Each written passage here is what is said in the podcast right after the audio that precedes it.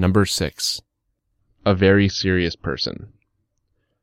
I am a very serious person. I am responsible and reserved. I never play the fool. I don't waste time. I work for a big company and I really enjoy it.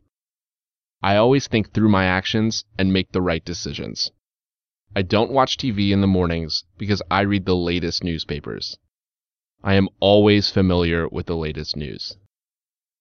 I usually go to work by bus because I don't drive a car. Every day I come to work on time. I open our office early in the morning. Sometimes I go on business trips. I don't like business trips because traveling takes a long time. I never flatter anybody and I never show off. My coworkers respect me. I'm a very important person in this company. I clean the floors in the president's office.